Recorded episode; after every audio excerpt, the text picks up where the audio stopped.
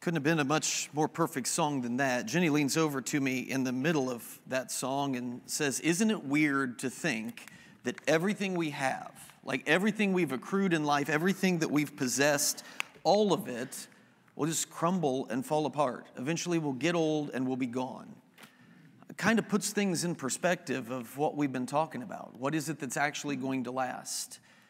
Um, my grandparents, Granny and Grandpa, uh, some of the stuff that they had still remains. It's in mom and dad's attic or closets or Uncle Chris's or Uncle Matt's. But eventually, the, that will um, be, be gone and disappear. But what's neat to know is that my kids are being raised to love Jesus because we were raised to love Jesus, because my mom and dad were raised to love Jesus and that's what lasts. And that's what we're here for. That's what this is all about. So it's perfect, perfect song. Uh, not depressing. I sound depressed. I'm not depressed. That's a really good thing because outside of Jesus, you don't have your speck of dust and the dust disappears. So that's, um, that's pretty awesome. Okay, so anyway, we've been doing this series, this ordinary series, um, and many of you know that I teach at Eastern High School. I've been teaching at Eastern High School for 22 years now, and it's afforded me the opportunity to have relationships with a lot of young people who go on to become adults, and I look back and think of them as kids, like Joe Fincher, who thought he knew everything. Joe's here, right? Is Joe here? Joe's not here because he knows everything. He doesn't need to be here at church. That's really great. And then uh, the Salkis. I taught the whole Salki clan and still teaching the Salkis. It's a never ending procession of Salkis. The Salkis never cease. But one of them, uh, last week, you remember in the message that I was talking about, challenging you to live your life instead of climbing the social ladder, to look down and reach out to those who you see and understand are below you on that ladder. You know what Allison Salke did last week? She walked up to me right after church. I just wanted to reach out to you this week and just let you know that you are cared for. I said, I am not below you on the social ladder. Somehow you've fallen under him. Anyway, um, but of all of the students that I've taught, I really believe that the most challenging student that I ever had was my sister Katie. In 2005, she graduated from Eastern. I started teaching in 2001. So I had my sister Katie in class. And you can imagine how that goes. If you know her personality at all, every time she had a question, and she had a billion questions. Katie, if you know her, it has to be detailed exactly how many words per sentence, and how many sentences per paragraph, and how many paragraphs per essay are you looking for? I don't care, Katie. Write the essay. Just write it, and then I'll grade it. Well, if I don't know what you expect, then how in the world am I supposed to write it? I wanted to strangle her more as a student than I ever did as a sister, and that's saying something. But anyway, when she would ask a question, just a little look on her face, it, um, Mr. Heck, I have a question. I just wanted to punch her, punch her right in the throat every single time. But can I tell you the real problem that I had having Katie in class? And this is, I'm being actually serious when I say this. My real problem that I had having her in class was the memories that I had of her growing up. And not her, but the memories I had of her friends that had done things to hurt her feelings, that had uh, in some way mistreated her as a kid, that's really hard because I picked on her every day. That is my God given right as her brother. But I don't want to see anybody else pick on her or mistreat her. That's not what you do. And then when I had to look at those students in class and treat them fairly and kindly, that was a little difficult because I remembered what you said to my sister and what you called my sister in the third grade. I'm still not over that. And it's something that I worry a little bit about having my kids when I have them in class holy cow that's going to be that's going to be something. But to have their friends that, that i remember some of the things and kids are just kids and they mistreat people sometimes and it's part of a process. I know my kids mistreat others sometimes and i understand that's how it works but i don't like that because i love my kids and i don't want to see them mistreated. And if you are a parent you know exactly what i'm talking about even if you're not a parent but you have family members you don't want to see them mistreated. That came crashing into my mind this this week as I was preparing this message because think of everything we've discussed to this point about the value that is placed on every human being and the way we, if we follow the ways of society, treat those who we do see as lesser than us, the way we disregard them. If Jesus sees and loves them more than I love my sister or my own kids, And I know how I feel when I see my sister or my own kids mistreated. How does Jesus feel when he sees his children being treated less than, being mistreated? You see, that's what I started thinking about. Remember where we've been that all of us have the exact same value and worth to the Father. In society, we have different levels of who is more valuable than others. And the ones that cure cancer are a lot more valuable than the mechanics. Those are the ones that are worthy of praise and honor. But in God's eyes, they're both specks of dust that have had the breath of life breathed into them, this divine spark that God puts into both of them, and therefore they're of equal value. We are all specks of dust that have been made into divine image bearers. Every single one of us. It's true for the next Einstein and it's true for the next Down syndrome baby. All of them, divine image bearers. In other words, when we look at it, we look at this, if we see through the eyes of heaven, we see four individuals that are of equal value and worth. On planet Earth, worldly perspective, that isn't true at all. But through the eyes of the Father, divine image bearer, divine image bearer, divine image bearer, divine image bearer, and they are all worthy of the respect that should be afforded to one that carries that in them the divine spark of the Father. Now, knowing all that's the case, I want you to flip to the book of Matthew.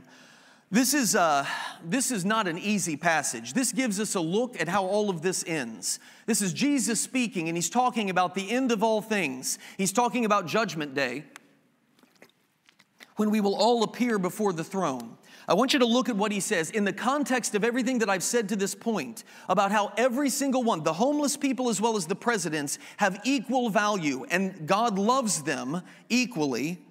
Begin in verse 31, remembering this is Jesus speaking. When the Son of Man comes in his glory and all the angels with him, he will sit on his throne in heavenly glory. All the nations will be gathered before him, and he will separate the people one from another, as a shepherd separates the sheep from the goats. He will put the sheep on his right and the goats on his left. And then the king will say to those on his right, Come, you who are blessed by my Father, take your inheritance, the kingdom prepared for you since the creation of the world. For I was hungry, and you gave me something to eat. I was thirsty, and you gave me something to drink. I was a stranger and you noticed me. You invited me in. I needed clothes and you clothed me. I was sick and you looked after me. I was in prison and you came to visit me. And then the righteous, all of those people on his right, will answer him and say, Lord, we didn't see you. When did we see you hungry and feed you? You're God, you're Jesus. Or thirsty and give you something to drink? When did we see you a stranger and invite you in or needing clothes and clothe you? When did we see you sick or in prison and go to visit you? No, we would have known if we would have seen you and we never saw you. And the king will reply, I tell you the truth. Whatever you did for one of the least of these brothers of mine, whatever you did for those homeless guys, you did for me. Stop right there for a second. That's the value that God places on those that in society we regard as the dregs and the ones that we overlook and don't notice. Those that, that we, we see below us on the ladder and we never look down there. He's saying, whatever you did for them, that's how much you love me. That's amazing when you think about this. And then verse 41 Then he will say to those on his left, Depart from me you who are cursed into eternal fire prepared for the devil and his angels. For I was hungry and you gave me nothing to eat. I was thirsty and you gave me nothing to drink. I was a stranger and you did not invite me in. I needed clothes and you did not clothe me. I was sick and in prison and you did not look after me. And they will answer exactly like you would expect. We would have never done that if we would have seen you, Jesus. We would have never cast you out. We would have invited you. You're Jesus. You're worthy of our attention. They'll answer, Lord, when did we see you hungry or thirsty or a stranger or needing clothes or sick or in prison and did not help you? And he will reply, I tell you the truth, whatever you did not do for one of the least of these, those that you regarded as less than, those that you saw as below you and not capable of helping you climb the social ladder, whatever you did not do for them, you did not do for me. And then they will go away to eternal punishment, but the righteous to eternal life. We say that we know that. And we say that we believe that. It's in the Bible, after all, so we believe that that's true. But do we live like we believe that that is true? Think about your daily interactions and how much you are reaching below you on the social ladder to lift other people up. Think of the way that you interact with the homeless. Think of the have you ever interacted with the homeless?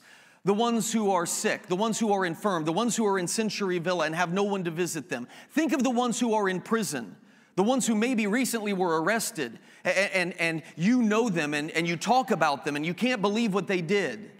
Have you visited them? How do you deal with them? Do we say we believe this stuff, but do we live like we actually believe that that is true? Do we live that we like we know on judgment day God isn't going to be impressed with what we accomplished and what we attained and what title we had. He's not interested in that. But he will be impressed by those who took time out of their busy social calendar to care for the hurting people, his hurting children. That's what he's going to notice and that's what he's going to honor. Do we live that way? That, that he's going to give uh, honor to those who spent time in jails, who spent time in hospitals and broken homes and streets and orphanages. Jesus is not going to be looking at your follower count and say, well, how, how much influence did you wield over all of these people? He's looking to see how many of those that he created you took time to notice. Everybody notices the people on the red carpet. But what about the people that sweep the red carpet? Does anybody notice them? That's what he's going to. Do you see why I started this entire series warning against dreaming big? Uh, you remember that horrible music video with the Martins, Dream Big, it's the Lord's desire for. I, if you don't pay attention, I'll do it. I'll play that thing again and make you watch it. You stay focused right here. Otherwise, I'll punish you in that way. But you remember that, yes? Dream big because all of heaven is dreaming big for you. It's why I warned against that because our big dreams inevitably in, involve climbing the ladder of success. It's how we compute that. To dream big is to accomplish big things, which is always defined by the world. The other specks around us, then, if we're seeking to climb that ladder, they become tools for us to use as we climb that ladder, or they become steps for us to step on, all while we're attaining personal glory. That isn't the kind of dream that God has called us to have, but it becomes the driving force in our life. It becomes our religion. It becomes everything that means anything to us. I have to accomplish this. I have to do this, and I am driven to do this. I want to attain this level of influence. And then, once I have that level of influence, then I'll speak the truth of God's word to all of these people. All the while that we're saying that, we're stepping on God's people that He's called us to minister to. That's the danger of dreaming big. I want you to contrast this philosophy with what James says. Our religion becomes attaining these great heights so that we can do something big for the kingdom of God. And look at what James tells us, chapter 1, verse 27. Religion that God our Father accepts as pure and faultless is this. What is it? To look after orphans and widows in their distress and to keep oneself from being polluted by the world. You know what that sounds like to me? That sounds like small dreams. That doesn't sound like you're accomplishing much. Nobody's gonna notice if you're taking care of orphans and widows because orphans and widows don't get anybody's attention. Nobody's gonna give you any type of an award for doing that. And to simply keep yourself from being polluted by the world, well, you can do that in Greentown. You can do that living a, a pretty modest life. And yet, that's what God our Father accepts as pure and faultless religion. What is our ambition? What are we actually trying to attain here? Who is it that we're trying to please here? I just want to ask a general question. I say, Can I ask a question? Of course I can ask it. I have the microphone, seriously. But here is my question If we really believed these things as a congregation, if we really believe this stuff, how much would this church body change? What we do and how we operate and how we function as a collective. If we loved and valued the homebound, and the visitors and the toddlers and the preachers and the divorced dads and the single moms and the nonverbal kids, if we valued all of them as Jesus did, just as valuable as the preachers and the presidents and all of the people that are on the stage and the worship lead, if we valued them all as Jesus did, would our ministries at this church change? Would our services change or be altered? Would our budget change and what we're investing in and spending our money on? Would it change if we really believe that? Now, if the answer is no, uh, we are functioning that way, then that's great news and that's exactly where we need to be. But if so, if it would change, or don't even think about us as a collective, but think about you as an individual. If you were really living that way, would your budget change? Would the time that you're spending change? If so, then what are you waiting for? Is this the kind of life that you want? Listen, I can't say until the last several months that that was the kind of life that I wanted because I wasn't even aware that that was the kind of life that I was being called to. But I'm telling you right now, I've decided that is the kind of life that I want. I don't, I am content to stay in Greentown the rest of my life and live a humble and quiet life where nobody else knows my name if I am doing my part to be obedient and faithful to the gospel of Jesus Christ. That's what I want in this life. That's what I've decided that I want. I've realized then that I need to ask a couple questions. Where are my dreams coming from? Where do they originate? And exactly where are they leading me? What is driving the dreams that I. That is terrible news. I really hope that didn't break. Otherwise, okay, uh, where, where do my dreams come from? Are they motivated by a desire to serve the kingdom of God? Or are they motivated by a desire to serve me? And think of it this way if the dreams in my head were accomplished, where would I end up? Would I end up closer to the throne of God? Or would I end up closer to having built the kingdom of heck? What is it that I'm driving towards? What do my dreams, where do they lead me? I need to ask that question before I continue down my path. Big dreams can be so deceptive. You have these big goals and big ideas, and here's why because my mind, and I think yours too, but I don't know, but my mind is very good at justifying whatever my heart wants. I am really, really good at this. I decide I know what I want. And then my mind is exceptionally capable exceptionally capable of justifying it all. I can make anything God's will if I really put my mind to it. Even sin, I can actually convince myself that sin that I am committing is God's will for my life. I can be the most prideful person in the world, but well, this is what God has called me to. People will commit sin, they'll commit adultery and think, well, I think this is what God wants for me. He wants me to be happy, He wants me to go in this direction. Our minds are capable of justifying whatever our heart's desire convinces us that it is. I can work towards big success and big money and big positions and big influence and say, it's all about God. It's all about God. I want to attain this level so I can bring glory to God. I can fool myself, but I can't fool Him. Eh, right? And you can't either. Is the driving question in my life, how big will I become? Or is the driving question in my life, what am I doing for God wherever I am and whatever size I am? That's the change I want to make. Instead of the driving question being, how can I continue to attain and get bigger and more influential? I don't want to ask that question anymore. I want to ask, what am I doing for God right here and right now? Whatever size I am in the eyes of the world, I don't know. But whatever, wherever I am and however big I am, what am I doing for the kingdom of God? Are my goals focused on becoming more loved and more important, more content through the eyes of the world? Or is my contentment in Him and my goals focused on growing His kingdom? Those are the contrasts, the blue or the white. Which way do we want to live? I've decided, and I know I'm not going to be perfect about this, but I want to live the blue. I want to serve God wherever He places me. That's what I want. We cannot, we know this, Jesus teaches this, that you can't serve both God and money. What is He teaching? That you can't have two masters. There'll be one master in your life, which means you also can't serve God and career success. You can't serve God and influencer status. You can't serve God and reputation. Now, be very careful what I'm saying here.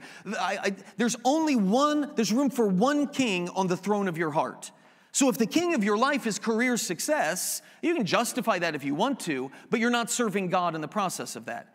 If the king of your life is your reputation or you wanting to influence more people, then the king of your life is not God. Now, understand this. This is really important. That doesn't mean that this stuff is evil.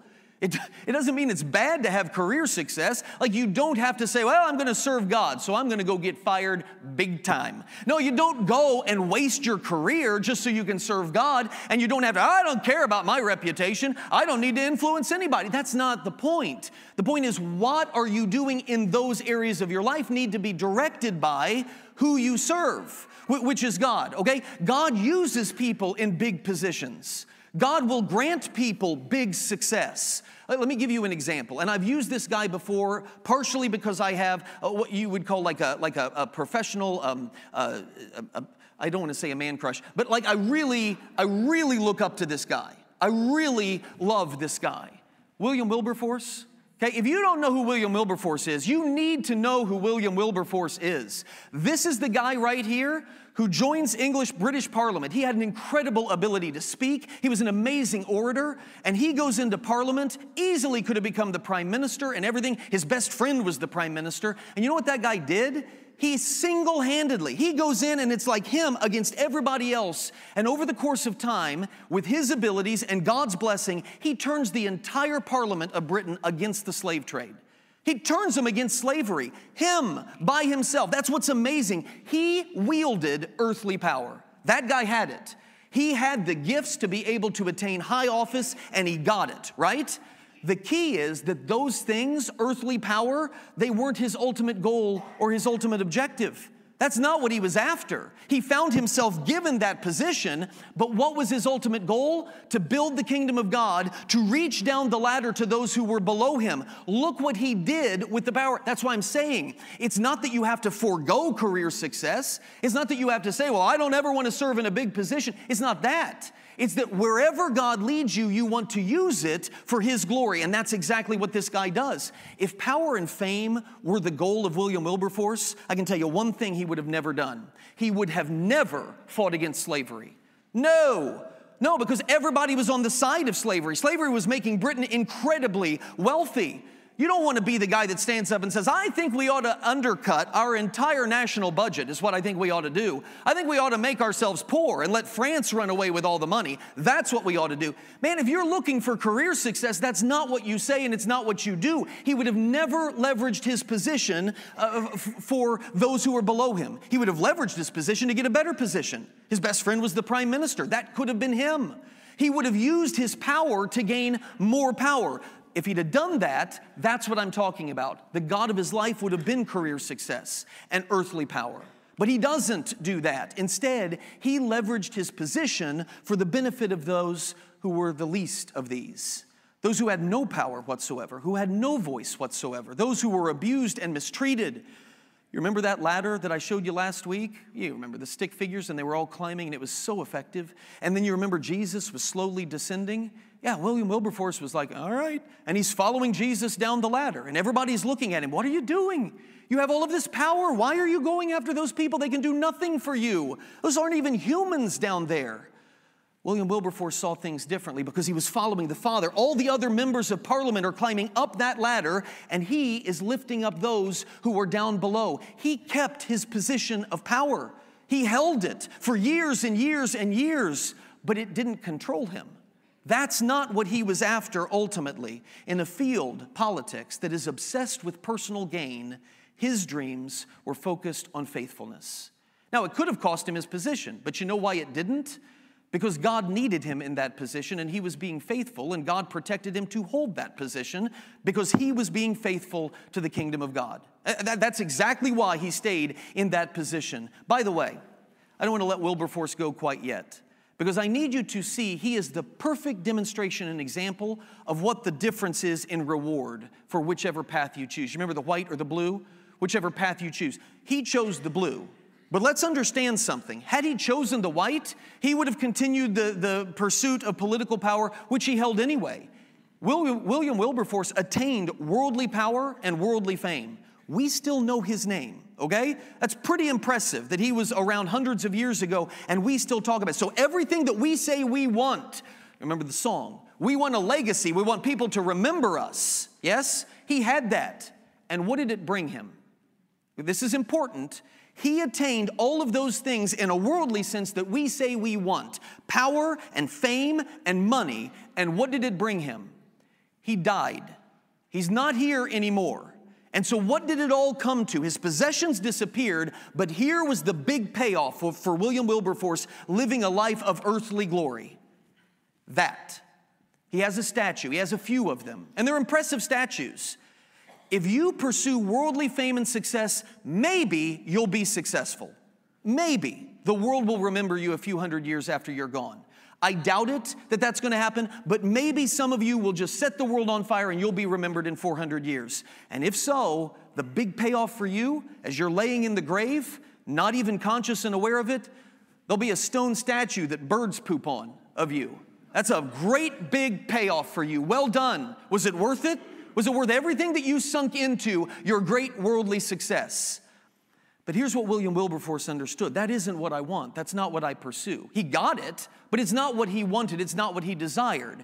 He used power and fame for the least of these. And what did that bring him? Let me let Jesus tell you what it brought him. Jesus tells you exactly how this unfolded when William Wilberforce closed his eyes for the last time on earth and opened them in front of the throne of God. His master replied, Well done, good and faithful servant. You have been faithful with a few things. I will put you in charge of many things. Come and share your master's happiness. What's the better reward?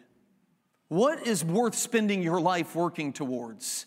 A statue with bird poop or hearing that from your master? I mean, to me, there's no question here. That's the choice that exists right before us. And do you see how dangerous sin can be? It'll warp our minds to think that we ought to chase after that statue stuff. How it doesn't even begin to compare. So I want you to do this. I want you to take a minute right now and block out everything else. You can't do this thinking about anybody else. This is only you and your life. Right now, in your mind, I don't need you to close your eyes or anything like that, but I want you to stop and look at your life as it exists right now. And I don't care if you're really young, I don't care if you're more seasoned, I don't care if you're somewhere in the middle, I don't care if you're sick, I don't care if you're healthy, it doesn't matter. Where your life is right now. You don't number your days, you don't know how many. There's somebody here who's exceedingly healthy, whose life is going to end long before somebody who right now is not doing well health wise at all. We don't know, we don't number our days. So, right now, wherever your life is, are your dreams, the dreams that you still have for your life, are they flowing from a right relationship with God? And I'll give you a way to answer this in just a second. But take stock of your own life. The dreams that you have for your life, are they flowing from that right relationship with God? Are you running towards His priorities in your life? Think about your life are you right now dedicated to running after His priorities, which you remember means descending the ladder, not trying to climb that ladder? Now, to answer those questions, if you're struggling, because we all want to say, yes, we are, then here's some practical questions to go along with it. How do you use your time? If you broke down your time, how do you use that time? How much time do you spend with Him? How much time? Either in prayer, in study of His Word, in getting to know Him. Compare that to the time that you spend chasing after worldly things. Are you leveraging the assets that you do have for Him and His kingdom, whether it's power, whether it's money, whatever it is? Are you leveraging the position that you hold for Him? Oh, I'm a housewife. Right. Which means you have inordinate influence over the hearts and the minds of young people. Why am I on this stage? Because Marion Malott and Jean Malott and Paul Heck and Hazel Heck took time a hundred years ago to raise my parents the right way. That's why. Housewives did that. Okay, that's my point in saying all of this. Are you leveraging the position that you have, wherever it is, for Him? What do you spend your money on? How much of your money is spent to build the kingdom of God? How do you use your phone? What do you use your phone for? Do you scroll and get the news? To post things that are digging at other people, other image bearers of God? How do you use the phone that you have? How are you using what He has already provided you? Uh, here's what some people will say. Some people will say, Well, I would do more for the kingdom if I had a bigger platform. You see, Peter, you get to stand on a stage and preach. I don't have that ability, but if I did have that ability and I had that opportunity, then I would do those things. Or maybe they word it this way. Maybe you word it this way. I do so much for God. I would do so much good if He would just bless me with more money. If I had more money and I didn't have to use everything that I make for my bills, then I could really do. I would love to have the money to just buy people's meals at, at a restaurant somewhere. If he just gave me that money, that's how I would spend it. And I'd write on the little receipt that went to their tables uh, that this was on Jesus. And I would send it out. I'd make him famous if I just had more money. Listen, I want you to go back to the, the passage that I just read And I want you to look at this. His master replied, Well done, good and faithful servant. You have been faithful with a few things. And so now I will put you in charge of many things. Whatever he's given you, are you being faithful with it?